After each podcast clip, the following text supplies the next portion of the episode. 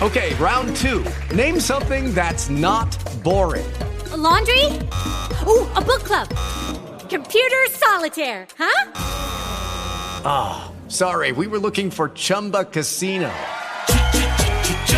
That's right. ChumbaCasino.com has over 100 casino style games. Join today and play for free for your chance to redeem some serious prizes.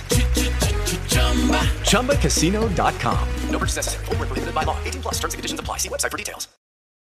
The Super Media Bros podcast is a founding member of the Odd Pods Media Network. Super Media Bros.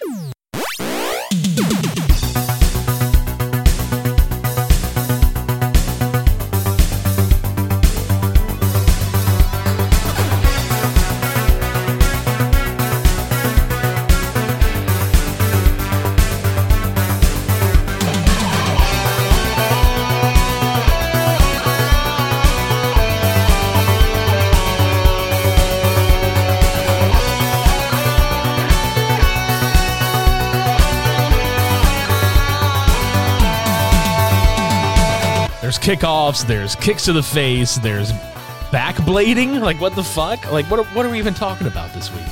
A lot of sports, actually. All right, that sounds great. There's definitely not going to be a great title for this episode, but I don't give a shit. Um, X wrestling? I don't know. It's okay. Welcome to episode 264 of the Super Media Bros podcast. I'm Richie. And I'm still thinking. You can still think. It's okay. We're going to talk about WWE Elimination Chamber from last week. We're going to talk about the XFL kickoff, which finally happened last week. And we're going to hop in our 30 year time machine series with a visit to WCW Super Brawl 3 from 1993. So, with all that being said, we're going to go ahead and kick this off with the XFL because, like, we're hot off of a brand new start, the third or the second reboot, the third time that this uh, sport has tried to, you know, do its thing. And uh, it feels like this time they're going to get it right. Yes, that was.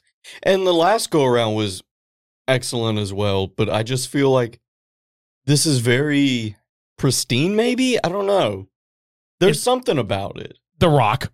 Yeah. Let's be honest, man. That that dude, eh, anything, damn near anything he touches turns to gold. I know. Like financially, like, dude just doesn't take L's. Like, he's had a couple of movies and everything that don't make a billion dollars, but like, just overall, like, him as a marketable figure, everything that he is a part of overall does really well. And it looks great. Like the design looks great. The logos look clean. Uh, I'm happy with where the teams are, Mhm. the logos of the teams, the names of the teams. It it it feels big. Yeah. Not like it didn't before, but it feels more big time I would now. like after, you know, a couple of seasons an expansion get less Texas and more like spread out. I was gonna say, but I know they did that because Texas is a breeding ground Oh, for yeah. fans. Like, uh, put anything in the most of these teams are in the South, which I think Yeah. is funny because like we love our fucking sports down here. But uh, there there are eight teams. There is a North and a South division. The South division are the Arlington Renegades, led by Bob Stoops. The Houston Roughnecks, led by Wade Phillips. The Orlando Guardians, led by Terrell Buckley or Terrell Buckley, because I suck at pronouncing this dude's first name. and the San Antonio Brahmas, led by Hines Ward. Or Dwayne Johnson. Yeah, I mean, let's be honest. I mean, let's be honest. That man probably like just whispering in his ear, like, "All right, here's what you got to do." Yeah. Now, the fact that like there are three Texas teams. One thing I thought was really interesting of note is that half the teams, and I say half, they're kind of split unevenly.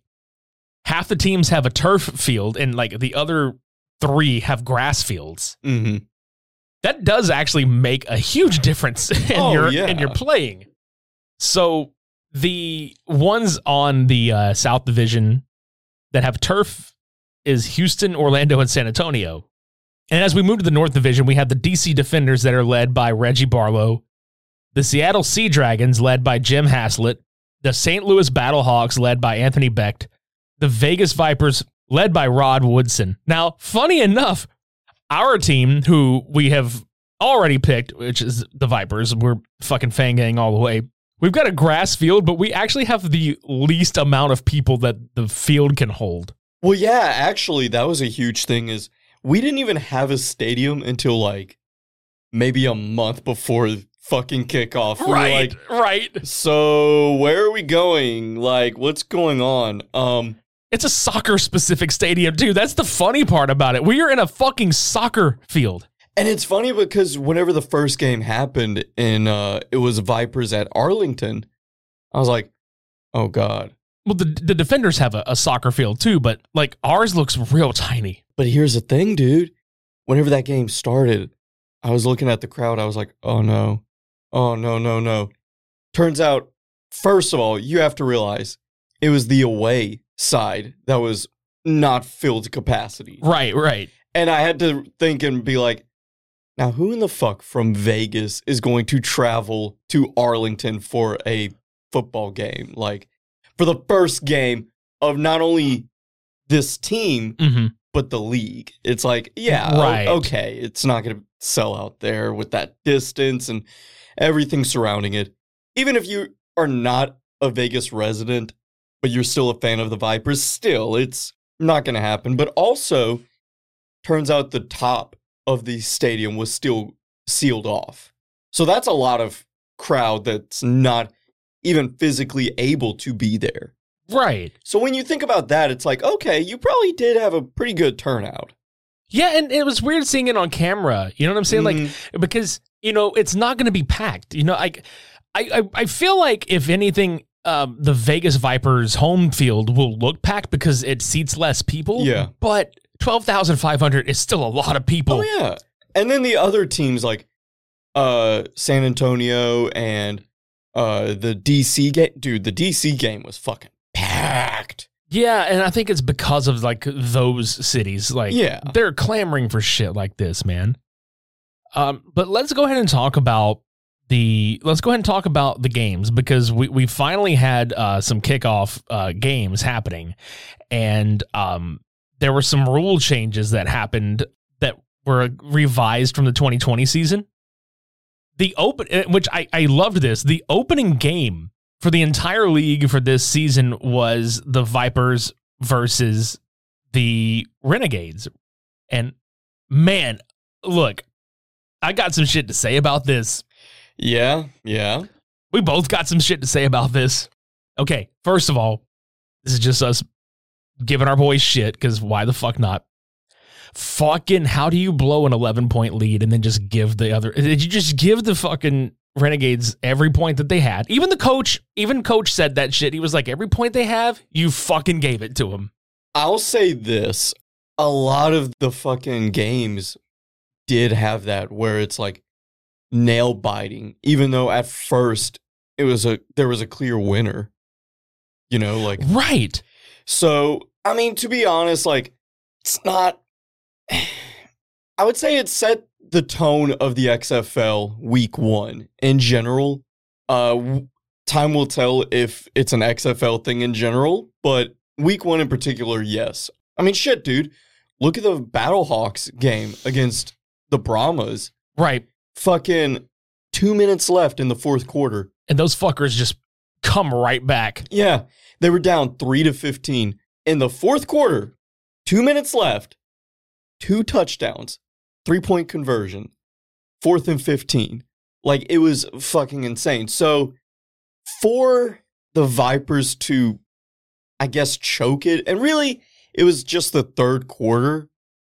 Uh, I don't know if they just got cocky, but Perez is kind of known for starting off hot as shit and then I don't know. He like he always starts off like ready to prove something Right. and then just fizzles. I was going to say the exact fucking same thing. But then he came back alive in the fourth quarter, but by then it was just too late. I, I it was a couple of picks and uh several fumbles, but I did want to point this out. That one fucking moment when he's talking to not one but two lady refs. And you can hear them saying, Oh my god, how he's just spitting his fucking game. Yeah. Basically, he's just base he's like spitting where he came from, what he's done, and all this other shit. Yeah, I He's like, graduated uh 2017, you know. And he's just got the biggest smile. Oh yeah, And I'm just like, uh huh, you got the win in the bag. yeah. He already knows. He's he's he's thinking of which two, or probably both of them, to take to dinner, and Yeah. like just you know, And, like, and I was like, yeah, we got this win. We didn't, but I was like, yeah, yeah, yeah, yeah. I, I see, I see the vision. that King. motherfucker sitting there like I'm gonna show you my viper later. God damn it. Fucking hell. Hey, you know what though? Renegades got immaculate defense. I'll I'll give them that. Even though from the 2020 jersey design to now, it's fucking ass. I fucking hate the rebooted Renegades look. Yeah, yeah, yeah. That's pretty fucking bad, dude. I'm not gonna lie. It, yeah, it's bad. Now, I do want to point out you were talking about just uh, stats and like shit that happened during the game. Like the fucking amount of goddamn uh, turnovers that Vegas just gave Dude. to the fucking Renegades, dude. Dude. Jesus Christ. And I'm glad you brought that up because you want to hear a crazy stat? Fucking would love to. This game ended at 22 and 20. Somehow they won a game with that score, not a single offensive touchdown. It was all, All on the def- fucking yeah. I I know.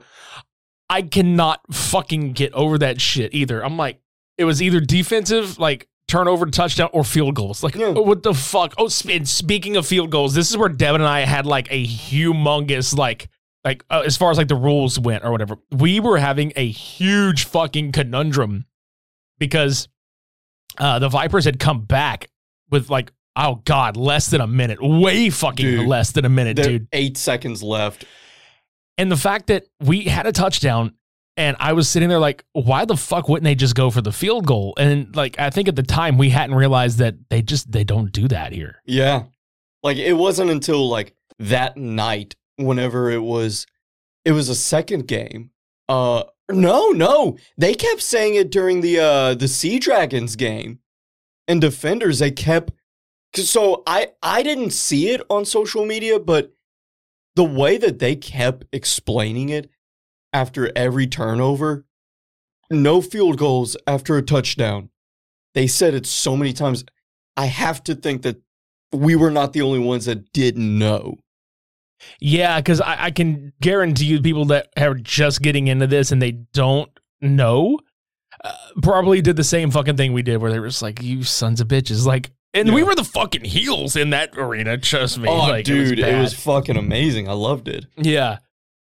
But uh yeah, that that game it, it's not that it soured me completely. I was just like, God damn it. Like and me Well, and you both like you said it, I had the same thought. We just can't have a team that goes all the way, can we? I know because between my Miami Dolphins, Chicago Bulls, now this, um, hey, the Bruins are looking really fucking good. though. hey, yeah, exactly. Go Bruins. Fuck yeah.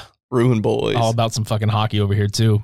But uh yeah, like it, you you think about it like you go from that game and then like our second pick, the Roughnecks just wiped the goddamn field with the Guardians, Dude. bro. Like that was a that was a fucking slaughter Dude, despite throwing two picks, Houston by far had the best quarterback, uh, best looking team front to back. Uh, Which, by the way, how fucking wild is it that you look at that color scheme, right? Right.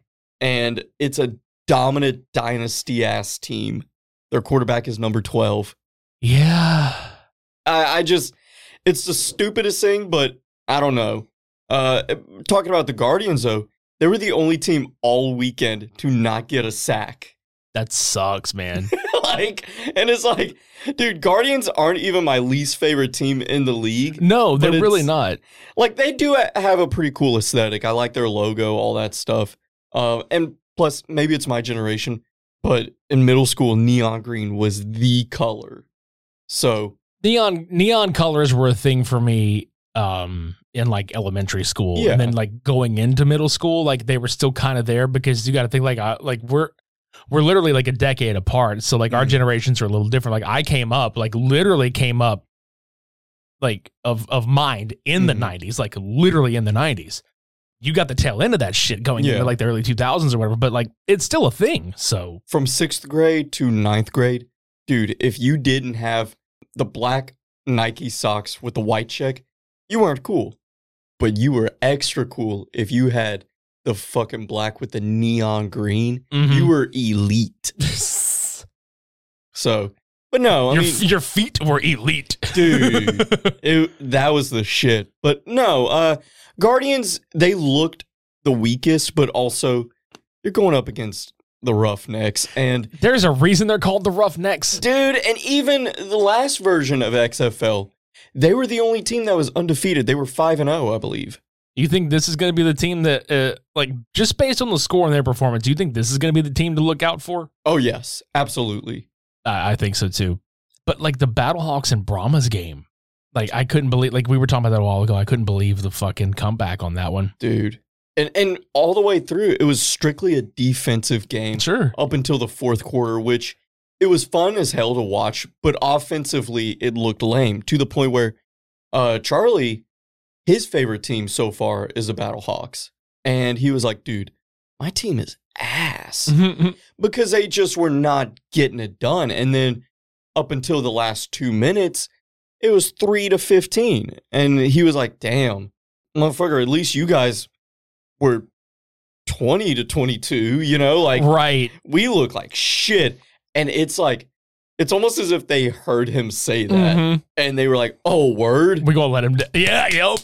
Whoop that ass. Dude, it was fucking insane. Uh, the Brahmas looked really stout for most of the game. Like, I I was pretty pretty happy with the Brahmas.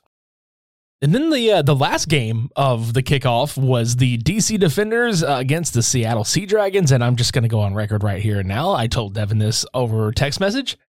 I told Devin this in my kitchen about 30 minutes ago, and I'm telling this to him now in front of all of you people out there that are listening.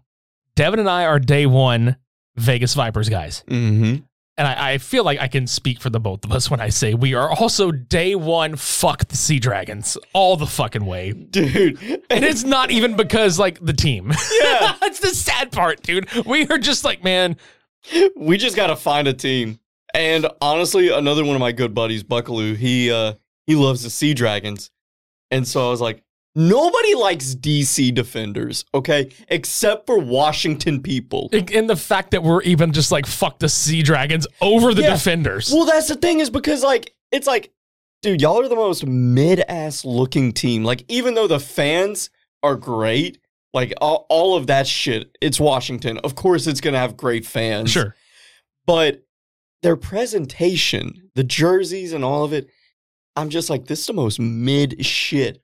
Whereas the Sea Dragons at least look cool, but I'm like, that makes me hate you for some reason. Fucking DC defenders walk in their locker rooms and they're just like, "Fuck yeah, we got the we got a really rad like color scheme. Oh man, this is gonna be fucking great. We're representing like DC period." And they fucking look at their jerseys laid out, Ah, fuck.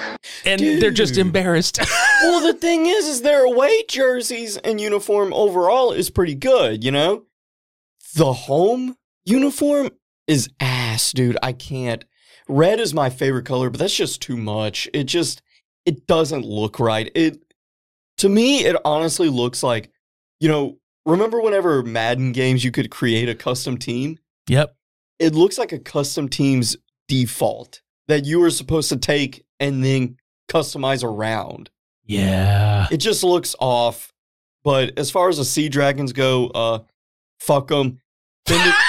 Uh, fucking- I, like, like, in, in, like, in my professional opinion, as far as the Sea Dragons go, fuck them. Moving yeah, on. I mean, well, Ben DiNucci, I mean, uh, their quarterback started off hot. Like, I'm talking like Sam Raimi's Spider Man 1 and 2 hot, and then ended it like Spider Man 3. I swear to God, he fucking, Jesus Christ. he fucking, uh, God damn.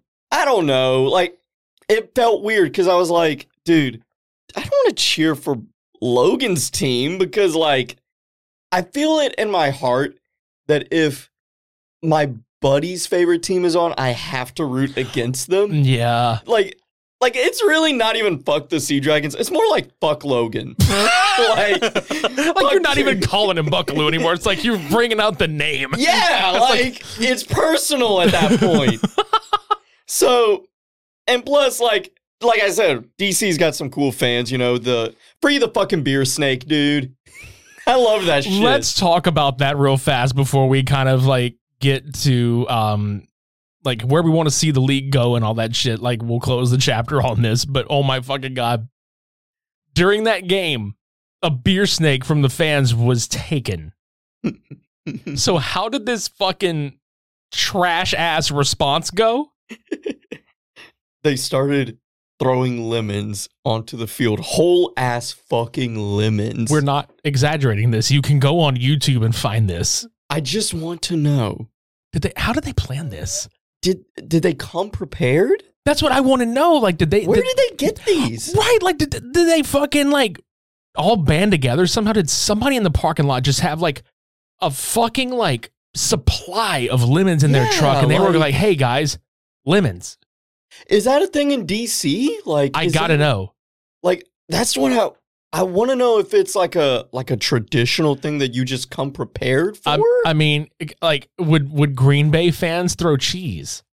Fuck Green Bay. Uh, that's what I'm saying. Fuck them. But like, do they throw cheese? I don't know. Like That'd be like coming down here for a Saints game and us getting so pissed off we throw crawfish onto the field. yeah, like I just I I need to know if it was a cultural thing that I just was not aware of. Well, when life gives you lemons, Yeah, yeah.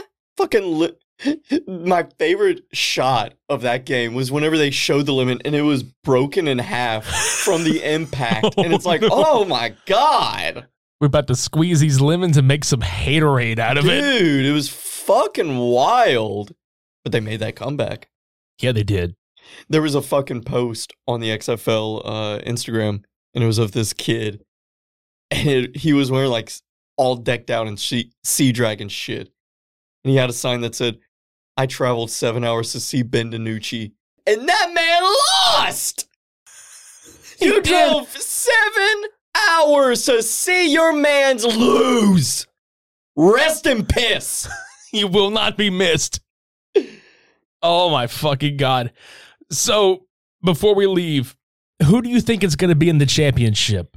Definitely Houston. Um, And that's difficult for us to say, man. Well, that's okay. So, do you think and and this is just this is just like do you think it's going to be the Vipers and the Roughnecks? It. Oh God, I'm actually looking up who's on which side. No, that's what I'm saying because the Vipers are the North Division and then Houston's in South Division. It's very possible. it's very possible. Um, It- it- the only if the Vegas Vipers get their shit together, though. yeah. I mean, as far as the North goes, before Week One, everybody was saying to look out for the Sea Dragons. Now, granted, it was one loss, but I feel like I don't know. I'm not so sure about them. I'm thinking it's going to come down to either I would prefer it to be the Vipers, but you cannot count out the Battlehawks. See, as far as from the North Division, I'll go either of those two teams I would be happy with. Yes. Because Devin and I actually have teams that we enjoy on both sides of the Mhm. divisions, which it, it kind of works out for us because I'm sitting here like, okay, um, Vipers or Battlehawks could go on one side, and then on the other side, I'd be happy with the fucking rough Roughnecks or the Brahmas going. Yeah. Yeah, absolutely. And it's it is possible, you know, like it's one week. It's so possible for shit to fucking turn on a dime. But just I think we'll get a better idea because like I said, it's week 1 that we have seen. Orlando could just be ass. Like could be horrible. But Houston was going up against them so it made Houston look good. We will see on week two, whenever it's the Roughnecks versus the Renegades. Because, like I said, Renegades have some baller ass defense. Let's see how Houston actually plays against a real team. Right on. But as it stands, I think it'll be Houston and probably Battlehawks, but I would love if it's the Vipers. Yeah, because that'd be our two teams. Then I'd be happy with whoever the fuck wins, to be honest with you.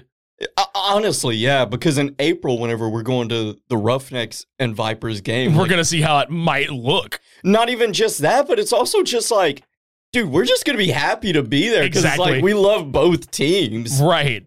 Like people would lose their shit if we showed up. Like, cause like I'll wear my fucking Vipers hoodie without the sleeves because I'm trashy like that. I don't fucking care. I'll wear it like that over there, but then I'll buy like a fucking Roughnecks baseball hat and like put it Oh, on yeah. with the jersey. People would probably be like, "What the fuck are you?" And I'm gonna be like, "I'm a rough Viper. I'm a Viper neck bitch." dude. Well, honestly, like My goal is to go to every team's game at least once I'd love to do that too. So and get merch from all teams. Because really, like, shit talk aside, I really do like at least something out of every team. sure. You know, even like I said, defenders look a little underwhelming, but they have a clever gi- uh, gimmicked little logo, Mhm. like with the D and the C with the star. Yeah. Like, it's clever. Yeah. Plus, like I said, red's my favorite color, so cool, yeah. Battlehawks have a great ass logo. Sea Dragons, fuck you, Logan. Um, yeah, I, I fucks with it. Vipers is goaded. Roughnecks is goaded. Renegades, love their throwback logo. Yep. I hate everything else that's current. Yeah. I was I was looking at them being like, "Hey, you fucking chroma key blue looking sons of bitches." Yeah. I was so pissed off watching that on my TV. I was like, Oh, yeah. "God, that hurt my fucking eyeballs to look at."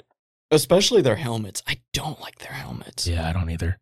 The Brahmas, love the Brahmas. Look, I feel terrible. We have a shitload of listeners in the Dallas area. They're going to be fucking so mad at us. Well, well, I mean, I'm just stating the fact. Like, I know, I know. It's just it's funny. It's just funny that I'm pointing it out. 2020 XFL, I loved the Renegades. That was my team actually.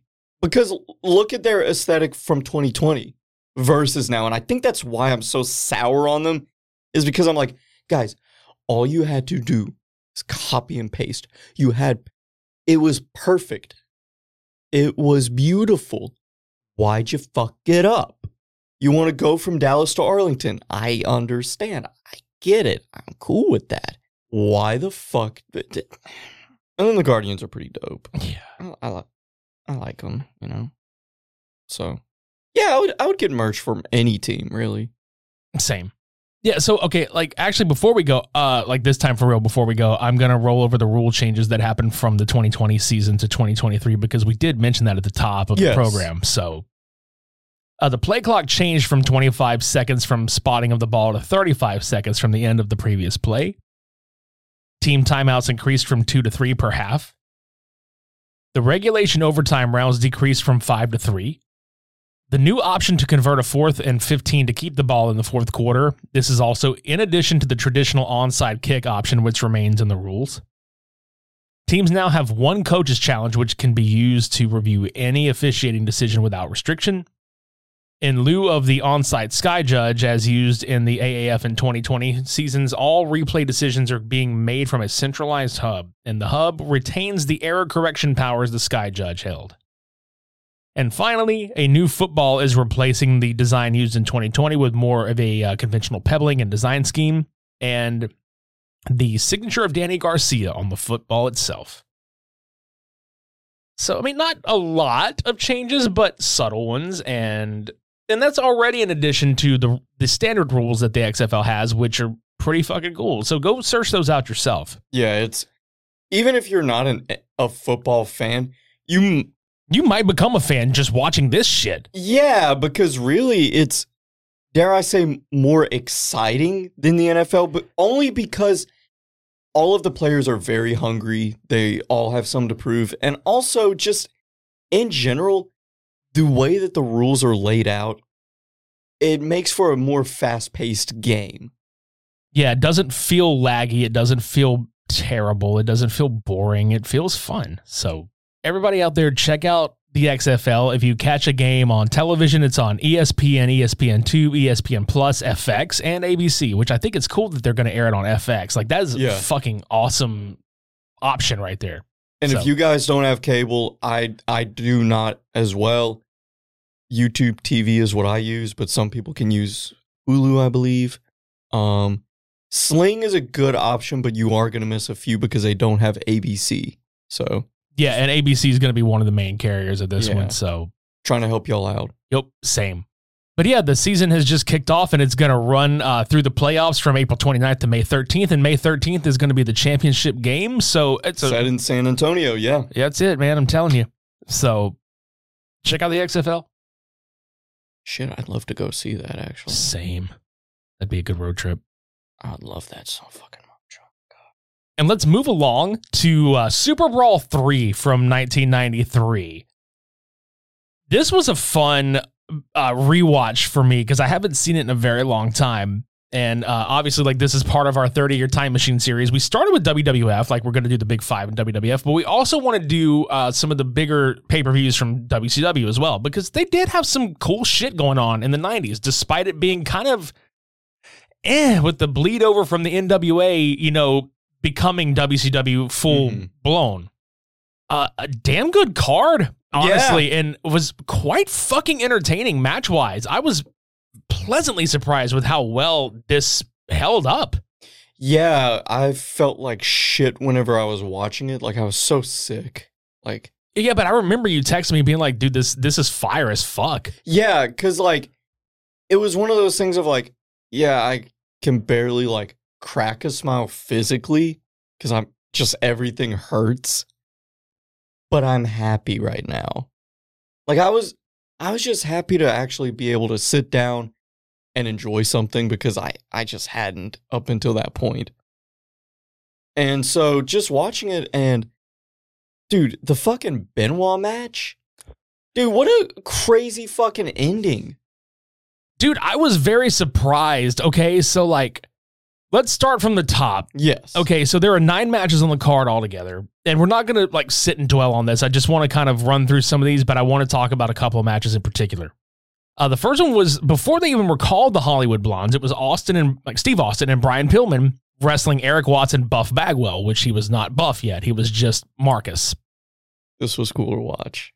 This was a fun tag match. I, I thought it was great because you can tell this is right when Pillman and Austin started first teaming, and you can see that they're finding their footing as a tag team, and they're mm-hmm. even doing like the you know the, the camera reel thing when they're Yeah. walking to the ring. I still crack up at the fact that they're just like, oh yeah, Steve Austin from Hollywood, California, when in reality it's Steve Austin from Southwest Houston, Texas, Victoria, Texas area, and he's he, he's he's he's fucking redneck as shit. Yeah, boy, I'm from fucking Hollywood, California. No, you're not.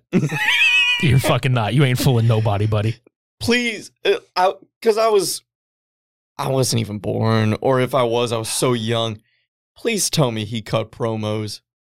Oh, absolutely. You need to go fucking look at that shit on YouTube. It's the Oh, best shit ever. It's the best shit ever watching him. Yes. It, it really is. It's the best shit watching Steve Austin, stunning Steve Austin, mind you, try to sound like he is from fucking California because he just he just doesn't fucking do it. He still sounds like he chews and fucking everything. But yeah, they they win this match in 16 minutes and 34 seconds. A very well done tag match, and uh, it was it's a fun opener. Mhm. And on to the match that uh, we were just speaking about prior. It's Too Cold Scorpio versus uh, Chris Benoit, which I I was really surprised, but then I remembered that when NBC Universal got the rights to the network, they reinstated all the Benoit matches because they held the creative freedom to do so now. Mhm. And this is going to sound so fucked up, but I have to say it. I um I'm watching this match, and it's Tony Schiavone and uh Oh, and no, Jesse. Yeah, what you're getting at. it's Tony Schiavone and Jesse Ventura on commentary.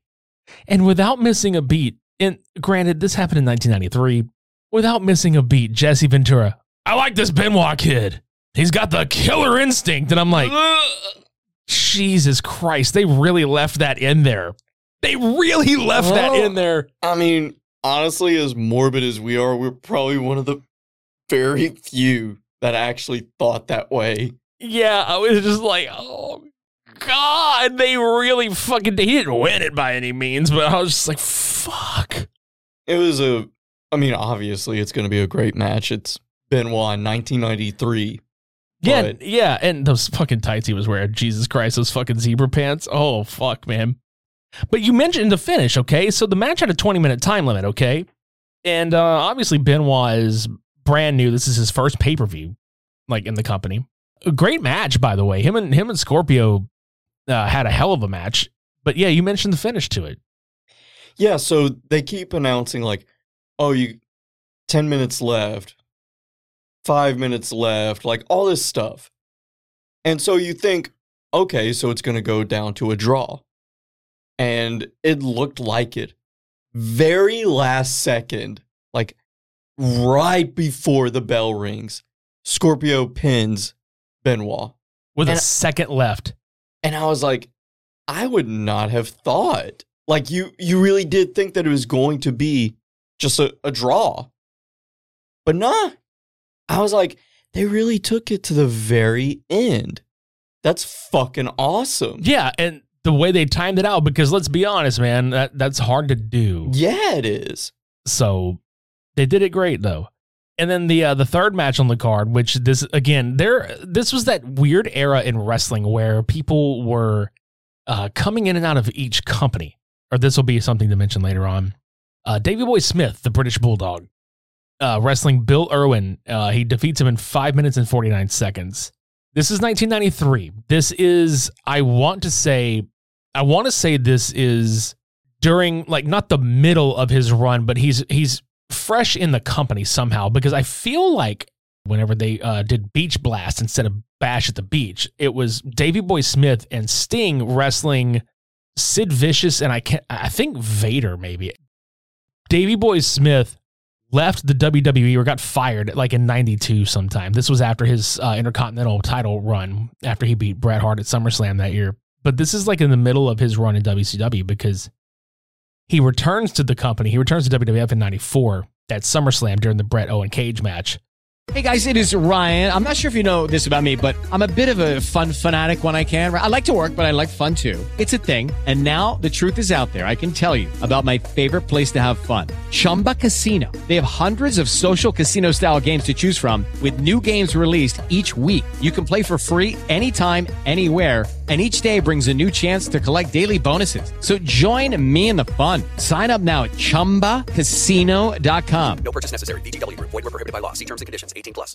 It is Ryan here, and I have a question for you. What do you do when you win? Like, are you a fist pumper?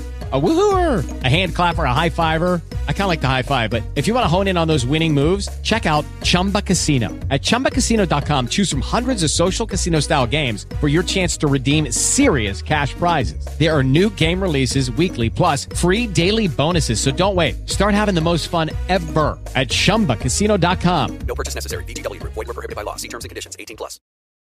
So it's weird seeing the Bulldog in this company because they didn't do jack shit with him on either of his fucking runs. Well, they also didn't do anything with Bret years later. Yeah, they didn't do anything with any of the Hart family members that rolled through that bitch. The uh, the only notable thing I remember from this one is Davy Boy Smith losing one of the beads from his braids whenever he uh, drops Bill Irwin on his fucking head with a side suplex, and then he wins with the weakest running power slam I've ever fucking seen.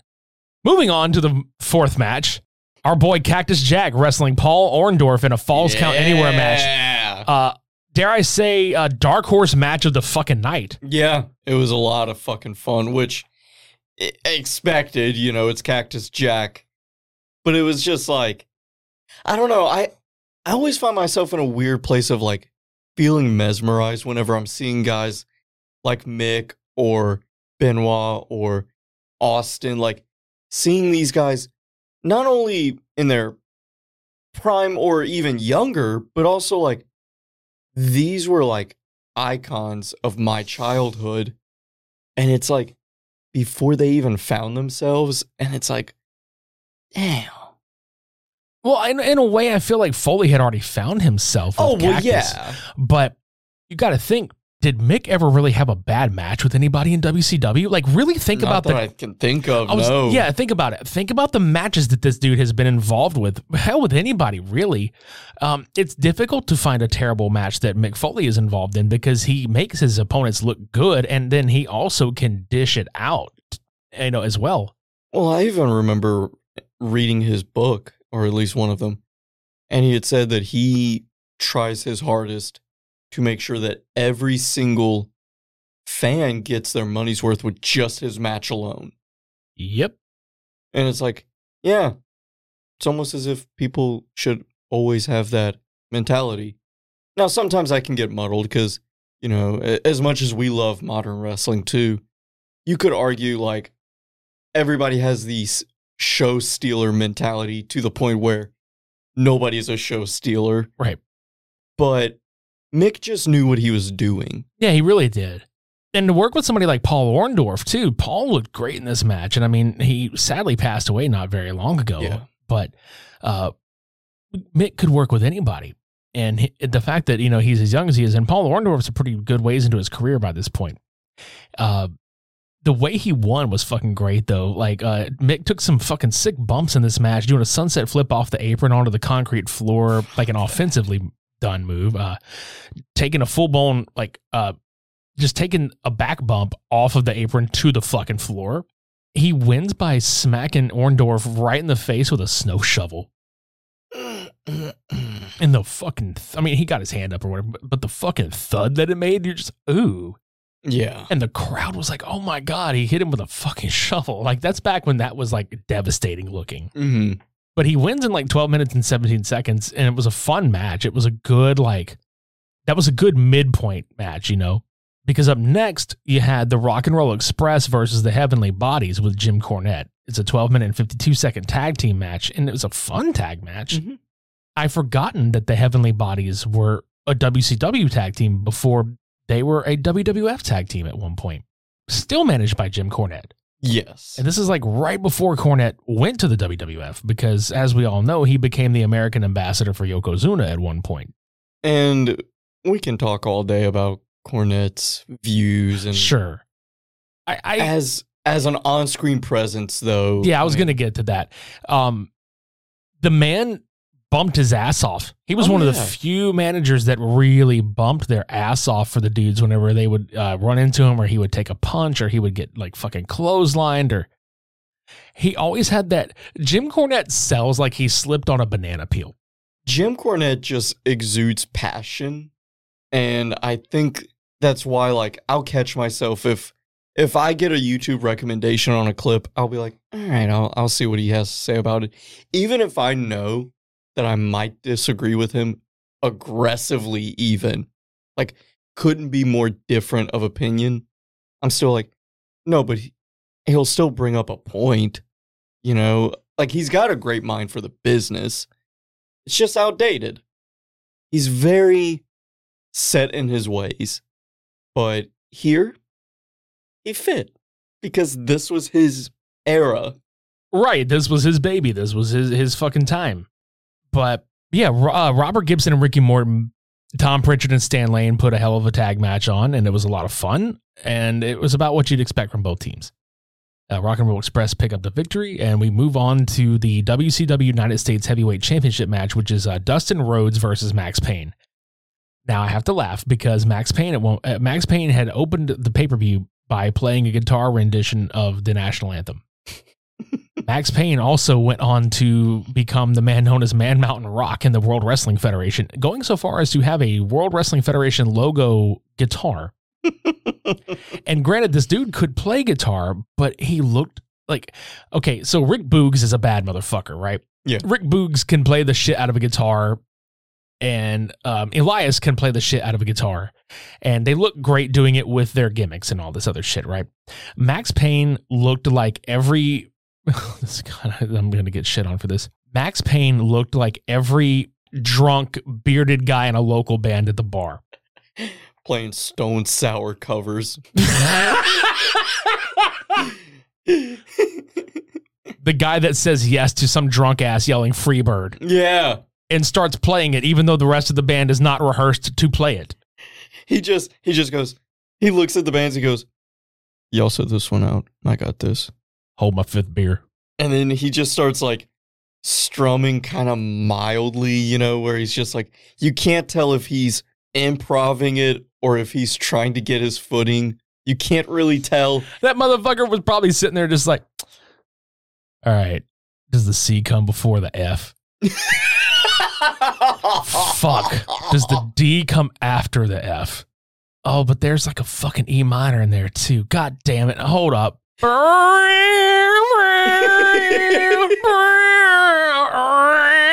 Like he started just fucking playing it and just Oh god. clears the room completely out except for the one drunkard that asked for that song to be played. But any fucking way, And it was probably me because let's face it, you're gonna be the Freebird guy in the crowd. dude. Not only that, but anything from that era of music of like Stone Sour, Staind, fucking Disturbed, Static X, Limp Bizkit, fucking all that shit. Give it all to me, dude. I love how fucking trash ass nu metal you are. It's so funny. Dude, I, I love it. Fucking love nu metal, man. I know it's just fucking hilarious because like I'm sitting here going, shit, dude, all you're missing is a pair of fucking 500 pound denim JNCO jeans.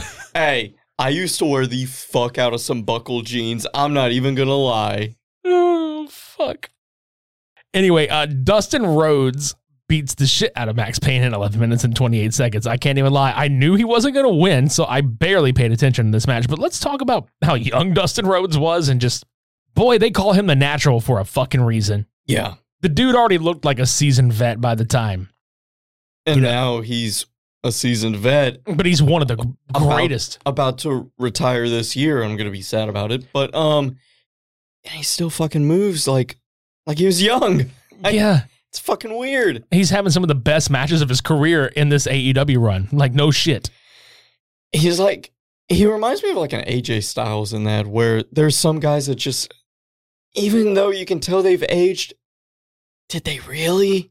And it's like, fuck, dude.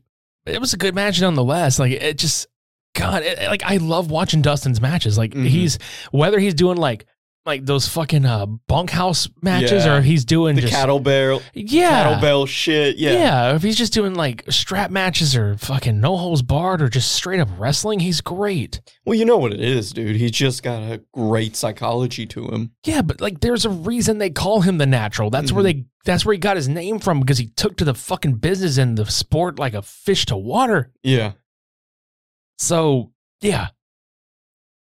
And then uh, the longest match of the night just after this, then probably like the third best, which I'm still saying Cactus Jack and Orndorff is like underdog match of the night, really. But dude, Barry Windham versus the Great Muta for the NWA Heavyweight Championship, which Ric Flair had come back to the company. So this is right after the Royal Rumble 1993. So think about Mhm. it that way.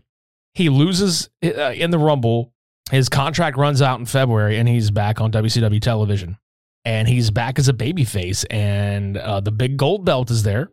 And the Great Muta has been the champion for a while now. Uh, Barry Windham winds up beating him in 24 minutes and 10 seconds in a great fucking match. Barry Windham just has that kind of like cool hand Luke kind of bit about him where he's just, what the fuck ever. He's just to go out and whip your ass and fucking take your, sh- he's to take your fucking belt. And they were setting up what would later become like a Barry Windham Ric Flair match whenever Flair like went and started putting the belt on him unbeknownst to Windham, and Windham turned around and was like, "What the fuck?" And then like Ric Flair was just like, "All right, all right, all right," and just walks out the ring. And which, ironically, uh, as we're talking about this, thirty years later, now uh, the Great Muta just had his last match, I know. and of all people, he did it in a six man teaming with Sting and Darby Allin. It makes me so happy. Oh, dude, I'm telling you, like Sting, because Sting and the Great Muta are one of the greatest rivalries over the Mhm. last three decades. Those two had some fucking awesome matches with each other, and then they go out like as teammates. I, I think it's cool that the the Muta got to retire, and he had such a long and storied career, and he's one of the best that's ever fucking done it. How do you think Darby feels being asked to be a part of that? Like, you know, at his age, he's like, damn, bro, my life a movie. I'm telling you, Because really, if you look at like Darby in general, you would not expect him to have these kind of like run ins. So, really good for him, dude. That's cool as shit. this man's wrestled everywhere, but Great Muta loses this match in the championship to uh, to Barry Windham, and and in fact, it's the only title change of the night because we had some segments that led up to the main event, which is Big Van Vader versus Sting in the White Castle Fear Strap match. Now. Like the White Castle of Fear. I'm sitting here thinking, okay, are they going on some hamburger runs? That's Is what I like, thought. I was like, what the fuck? it's just like Harold and Kumar. I mean, Sting, like, kind of in this era, was just kind of roped into some of these gimmick matches. Like, this motherfucker done had the goddamn, the fucking coal miner's glove match with Jake Roberts months before at Halloween Havoc. This motherfucker's gonna have a White Castle of Fear strap match, which is just a regular strap match. Let's be honest. They were throwing some stupid names on this because the vignettes that were playing of Sting going through like the fucking snow, trying to look for Vader and finding his fucking helmet gear and all this other dumb shit. Vader actually beats Sting in this match which really surprised me, but it was furthering their feud along at the time. But let's talk about a couple of moments in this match that happened I was just like, what the fuck happened here? Now, Vader is known for notoriously being stiff in the ring, right? Mm. Big Vader ass motherfucker. Vader is whipping the piss out of Sting with his belt. I'm talking like with the strap, just smacking him real hard.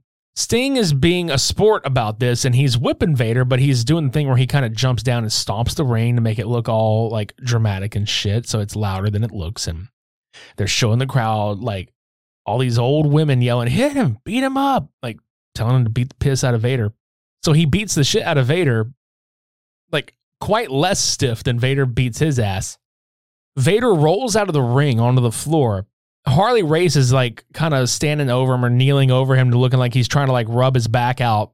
Well, they swap camera angles and clear as day you can see Harley Race running a blade right across Vader's back three fucking times and Vader's back just starts bleeding out because they're trying to sell that Sting whooped him so bad that it cut his back open with the strap and I'm just like no, you you really just gave the man like an option to get infected. yeah. Now, granted, they're splitting their foreheads open and shit. Like they're doing, you know, they're they're getting juice that way. But I mean, at least they can like cover it easily if they need to. With your back, you're just kind of there. You're just kind of like laying in fucking beer and spit and piss and whatever the fuck else is on the. Hepatitis. Yeah, dude. God damn. Staph infections. oh God. but if you didn't catch it on camera, though, it was still a cool idea. That's what I'm saying. It's just uh, just the fact that you see it happen. It's just like, oh, you're really God you're really going that far with it, aren't you? yeah. So uh, anybody out there that doesn't know the rules of a strap match, the idea is you got to like take your opponent like with you. You got to drag him around the ring and touch all four corners of the ring. Now, you know Vader does this. You know he wins or whatever, and it's so funny because like Sting is all pissed off. The crowd is like booing, and this is back when pay per views wouldn't just go off the air. They would kick it back to the announce team for a minute, and it's like you see Tony Schiavone and, Jesse Ventura, you know, signing us off the air and you see people just throwing shit on the ground in the bag. Like they are just leaving their signs. They're just so fucking mad that vader won this match. Like they, they just they're getting the fuck out. And you can see like tony Schiavone because this is the point where they put their their mics over the pa system. And you know tony oh what a great night of matches we've had. Oh that's right Schiavone it's one of the greatest cards i've ever seen. And i'm oh. just sitting there like oh no it's really not. But the crowd like can hear them talking and you're just like, oh yeah, Tony, what a great man of event. Boo! And I'm like, yeah, boo, boo these, boo you whore, like for real. It was still a pretty fucking fun event, though, man. It really was. I was very entertained by it. Like legit, I was legitimately fucking entertained by a WCW pay per view. Like before WCW was winning the Monday Night Wars and all this other shit. it cheered me up whenever I was like super fucking ill. And that's that's what I used to do. Whenever I was Yeah. homesick from school, I would go to Curtis Mathes and I would rent wrestling tapes. Just like this one. Great memories though. But yeah, February 21st, 1993 was when this pay-per-view took place. So we're really not very far off. No. So like we just passed the 30 year anniversary on this one as of this recording. We're going to take a break and uh, we're going to come back and we're going to talk about WWE Elimination Chamber uh, that happened just last week. A lot of lot to talk about there in a couple matches. But before we come back, you're going to hear from our pals over because fuck you, that's why. It's a British game show style podcast, and they're going to explain to you what the fuck they do. So, until we come back, you're listening to the Super Media Bros on the Odd Pods Media Network. Don't go anywhere. Hey, I'm Pantsless Aaron, This is Stevie. And I'm Augie. and we are Because Fuck You, That's Why, the podcast that's all about playing games and having fun. Our games are mostly based on British panel shows or British game shows, but we'll play just about anything that catches our attention and imagination. Our show is all about laughs, so please come by and have a great time. Why? Because fuck you, that's why. Hey, guess what? What? Did you know Manscaped is now selling beard products? Funny enough, I'm just now starting to grow a beard. I, I know. I was really proud of you for for doing that. I know, I'm trying to braid it like a Viking. Did you have to do the thing where you like Play-Doh squeezed yourself for it to come out? Yeah. No, it's okay. I won't tell anybody that happened. Thank you. Manscaped is once again revolutionizing men's grooming with the brand new Beard Hedger Pro Kit.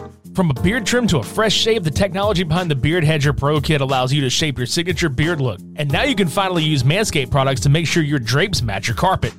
So go to manscaped.com using our code SUPER to get 20% off and free shipping. Nobody likes a weird beard, so say goodbye to all your stubble trouble with the new Pro Beard Kit from Manscaped. It all starts with the Beard Hedger. This thing is a juggernaut of fixing faces. You've seen it, it's freaking huge. Dog, this thing is fire. Speaking of Viking, it's like a weapon. First off, this thing is cordless and it's got a rotary wheel that gives you 20 hair cutting links all in one guard. So there's no more messy drawers full of extra add ons. I can't stand that. Like, finally. Yeah, it's kind of a pain. Like, it's honestly one of my pet peeves in my bathroom. Not anymore. Face grooming doesn't need to be hard, so you're gonna get 20 different beard lengths in just one guard. Plus, it's waterproof so you can avoid all that hair in the sink. The titanium coated T blade is tough on hair, but smooth on your face, leading to single stroke efficiency that brings satisfaction one stroke at a time. The Pro Kit does not end there. They've also created four dermatologist tested formulations for your post trim care. Huh? Yeah, remember how you were talking about getting a beard balm and shampoo and all that stuff? Yeah. All right, well, check this. First off, the beard shampoo and conditioner. What? Yeah, you need to remember that your hair is different on all parts of your body. Uh-huh. Your beard hair is more coarse and easier to damage than the hair on your head. That's why the kit has made shampoo and conditioner specifically designed to moisturize, reduce ingrown hairs, replace natural oils, and promote beard health. Next up, the kit's got Manscaped's beard oil. Nobody wants a guy whose beard is brittle and dry. The oil relieves dryness, both on the beard and the skin beneath, while adding a little shimmer and shine, making you look extra fine. Cap off the kit with the Beard Balm. It's a pomade that shapes, styles, moisturizes, and tames for a sculpted look to attract any fellows or dames. The Pro Beard Kit also comes with three free gifts a beard brush, a comb, and scissors to ensure that your beard is ready to impress. And dude, that beard brush is so soft, and my god, the comb? I love that thing. It's got two like sides. You can flip that thing around for thin or like, you know, wide. I've been using my old Clippers guard, like taking it off of the Clippers and combing it with it? Yeah. Oh, not anymore, dude. Oh, this is gonna be so much better. Ah, right? This kid's got it all. And you guys can get it all by going to manscaped.com and getting 20% off with free shipping by using our code SUPER. That's 20% off plus free shipping at manscaped.com using our code SUPER. The Manscaped Beard Hedger. One stroke, one guard, 20 lengths. Thank you, Manscaped. You're the goat. Goaded. Support for today's episode comes from Vincero Collective. If you're not familiar with Vincero yet, they make exceptionally crafted and stylish watches at affordable prices. So if you're looking for a perfect Valentine's Day gift for yourself or somebody that you love, you can save 20% off and get free shipping site-wide with our exclusive code SUPER. Vincero Collective is a premium lifestyle brand based out of San Diego that makes high quality and affordable sunglasses, jewelry, and much more. Vincero's goal is to help the everyday person accessorize their outfits with premium products at a price that makes sense. They design everything in house and source their own materials and produce in small batches. They're committed to doing things well or just not doing them at all.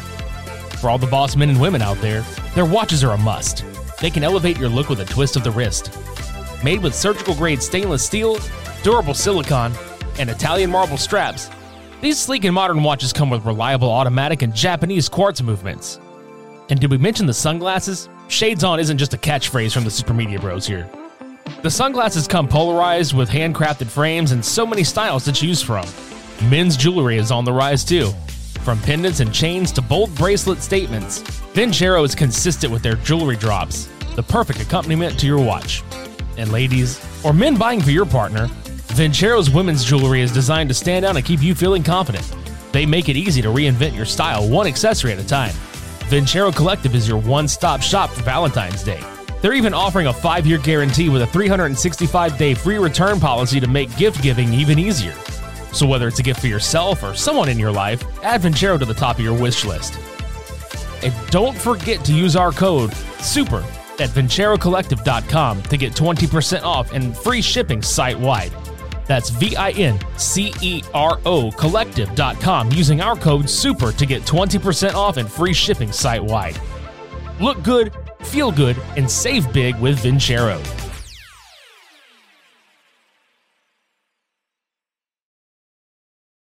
And we're back. We're going to talk about the WWE Elimination Chamber 2023. So, just like the Royal Rumble, this one had five matches on it as well. But because of the style that the Elimination Chamber match itself is, it leaves hardly any room for anybody else. Yeah. However, Brock Lesnar had the shortest match of the night, and Roman Reigns had the longest match of the night. That really doesn't surprise me anymore. I know. what surprised me is the placement of the Brock Lesnar match. Nah, we'll get to that in just a minute. Uh, it opened with the women's elimination chamber match, and it's for a shot at Bianca Belair's. Uh, and it's for a shot at Bianca Belair's uh, Raw Women's Championship at uh, WrestleMania 39. And this was Carmella, Liv Morgan, Natalya, Nikki Cross, Raquel Rodriguez, and Asuka. And just spoiler alert, uh, none of these bitches were ready for Asuka. I wasn't ready for Asuka. Dude, whenever who was it? Because again, I was sick during the viewing of this, so it was feverish. Maybe my memory's a little foggy. It was Carmella that was dancing in front of Asuka at one point, and Asuka is just staring oh, right through fucking her fucking hole. soul. Yeah, dude. Dude, I was like, I was sitting there laid up in bed. My cat is sitting on my chest, and I was like, let's go. Let's fucking go. My man's dying over here. Dude, I felt like shit, but I powered through it, man. And you did, you over- did good, kid. You done did good. Overall, you know, it's uh it's what you expect from a women's match in the WWE where that's elimination chamber, you know. It seems like they all wanted to use the chamber, but all they knew to do is just smash their faces through the bars. Right? Like they were like, we want to do this, but we fucking really can't go how we want to go. Like, I feel like WWE needs to allow a little bit of bloodshed, man, and some Yeah. stuff like this. Like, I feel like they shouldn't do it year round. Like, they're obviously like, oh, we can't fucking like do it as often as AEW fucking does this shit. But my God, like, you guys, if you have a match like this, Yeah. um, I just, don't just, know. Just give us a just give us something like this for cage matches. Like Hell in the Cell and Yeah. Elimination Chamber Yeah. like need to come with like a 14 rating. I think so. This match was fine. It was serviceable, you know. I I mean it's you've got women like Carmella in there, so you're not going to get anything too extra, you know. Right. Asuka looked great. Sure. Um the Liv Morgan spot where she passed out instead of tapped out. Um okay. I'll I mean, buy it. Yeah, I mean, because that's the thing is like, you can't buy it in the scheme of like, Liv doesn't have that stone cold Steve Austin look to her, where obviously because completely different people, but I'm saying like, you don't buy that she's that kind of character, but at this point, it's like, well, y'all pushed her to the moon, so I, I guess so. You Yeah, know? you gotta not you gotta make her not look weak. Yeah. So, I mean, eh, honestly, you're kind of backed into a corner with some people, you know? Yeah. But uh, anyway, Asuka winds up winning uh, in 19 minutes and 30 seconds, uh, making Carmella tap out or say yes or whatever the fuck. She quits. And by God, man, uh, it's about fucking time. Yeah. Yeah. Uh, kinda.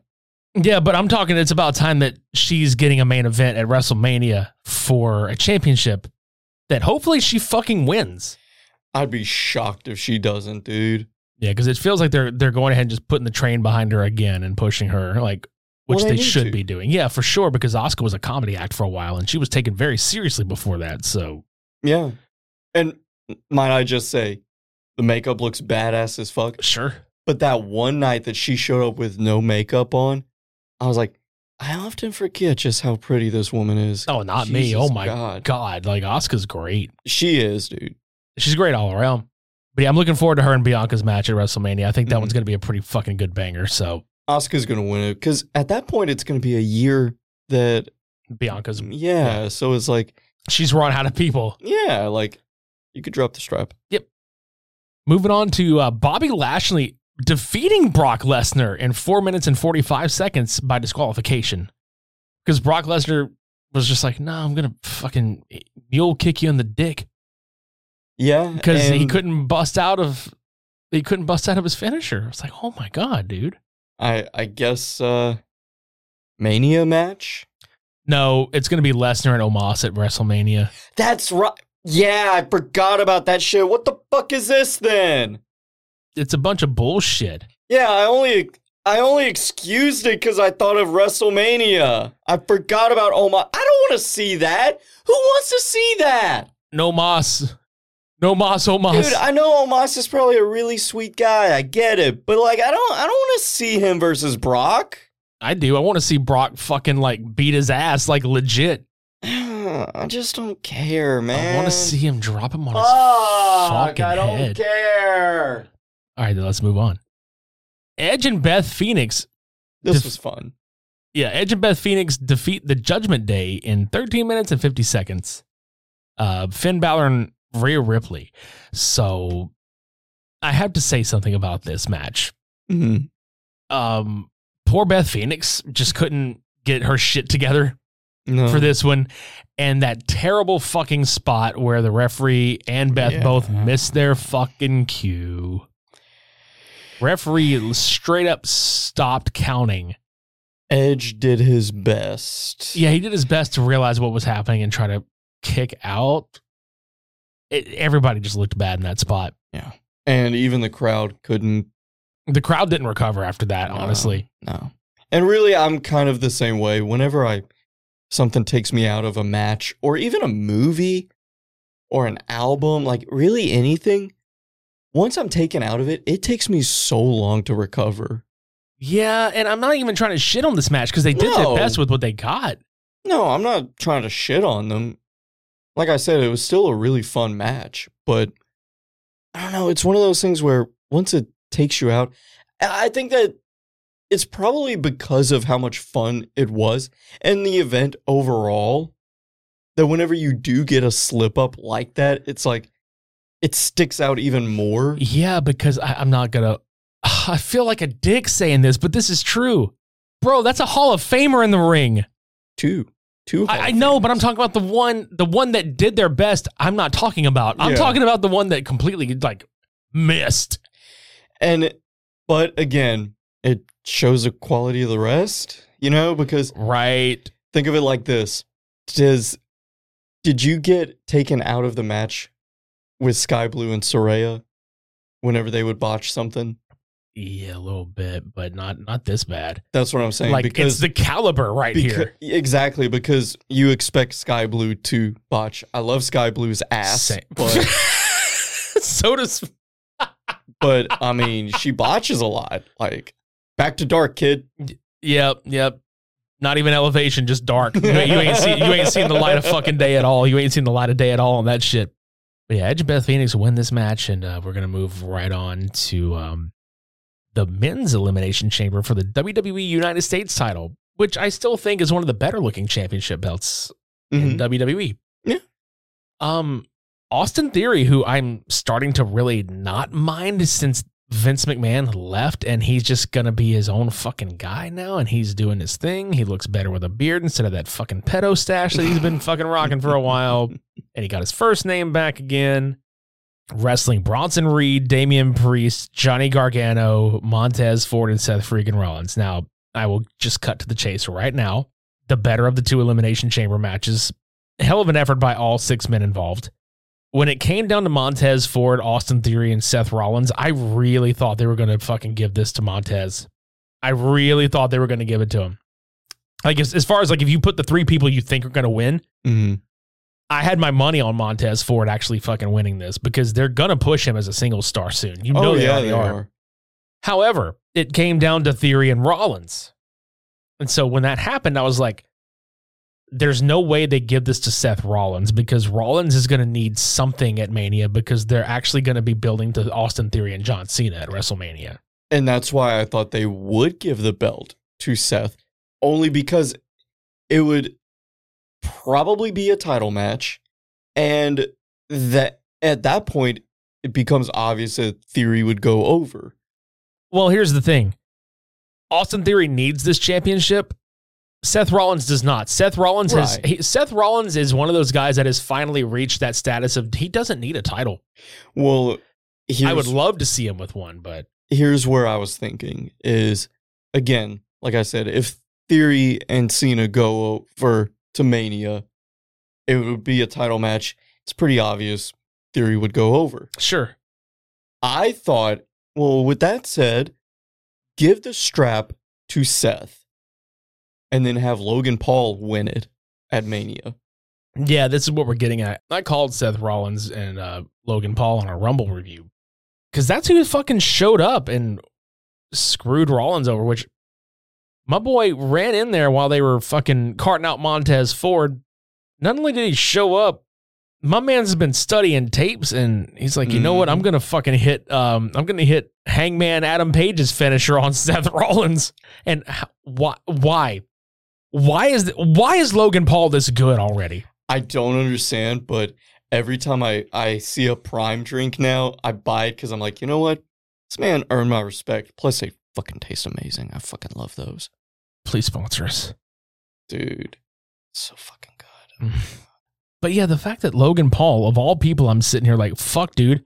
Between him and Bad Bunny, they're Yeah. getting a lot better with the people they're picking celebrity wise to come do these matches and shit. I know. It's fucking wild. I remember when people were like blown away that Hugh Jackman was so good in that one spot with Zack Ryder. Oh my god. And because we were so preconditioned to hating these spots.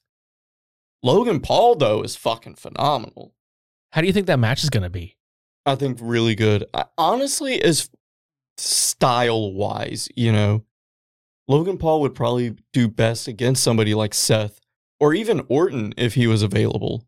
Yeah, I I- I feel like Logan and Seth are gonna they're gonna do great though because like Mhm. you know, uh, they're size wise they match up pretty well. You know Seth Rollins is gonna take care of him in the ring, and you know they're gonna he's gonna make him look like a million fucking dollars. Like Oh, they're gonna sure. they're just they're gonna have a great fucking match. That's uh that's kind of what I was getting at.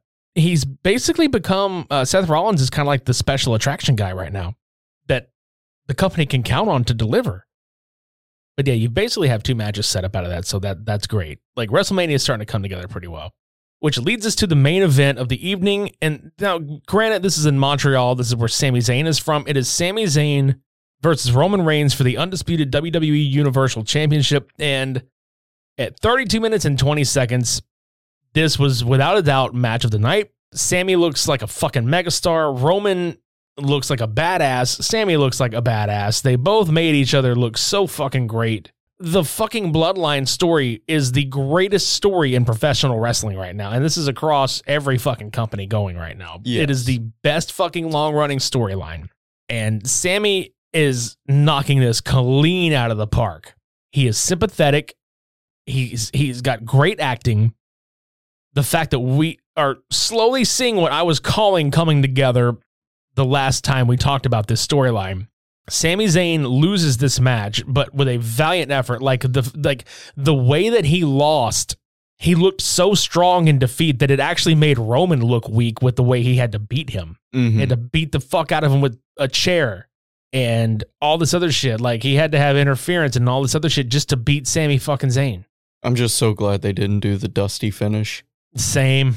because I it I just don't want it to look like Cody's victory is going to be taken away. You know, like where it's like But You- they've they got to be careful how they do this though, because the the fans it's not even just in Montreal. The fans period are just so behind Sami that it could completely like usurp Cody Rhodes' like story going to Mania, and then like we don't want to have a Bryan Danielson Dave Batista story happening where like Dave Batista was supposed to be the babyface run in that one, and he was actually gonna win the title, and then the fans wanted Bryan to win so fucking bad they wound up going with that. well, as long as they don't make it a triple threat. Uh, God hope not, because what they're building to, uh, it seems like what they're building to is going to be Kevin Owens and Sami Zayn wrestling the Usos for the tag titles at And That's Mania. what it needs to be, man. It's going to be that. It's got to be because like Sam, uh, Sami and Kevin still have like their sh- their shit because they never they never really healed that fracture between the two of them in story. You know, um, and we could talk about some of the aftermath of this because, of course, like the, Roman won the match. Like, let's be honest, and he Yeah. won the fucking match. Uh, Kevin Owens came out after the fact to fend off the bloodline, which Jey Uso was not there, and Jey Uso has not been there for a while.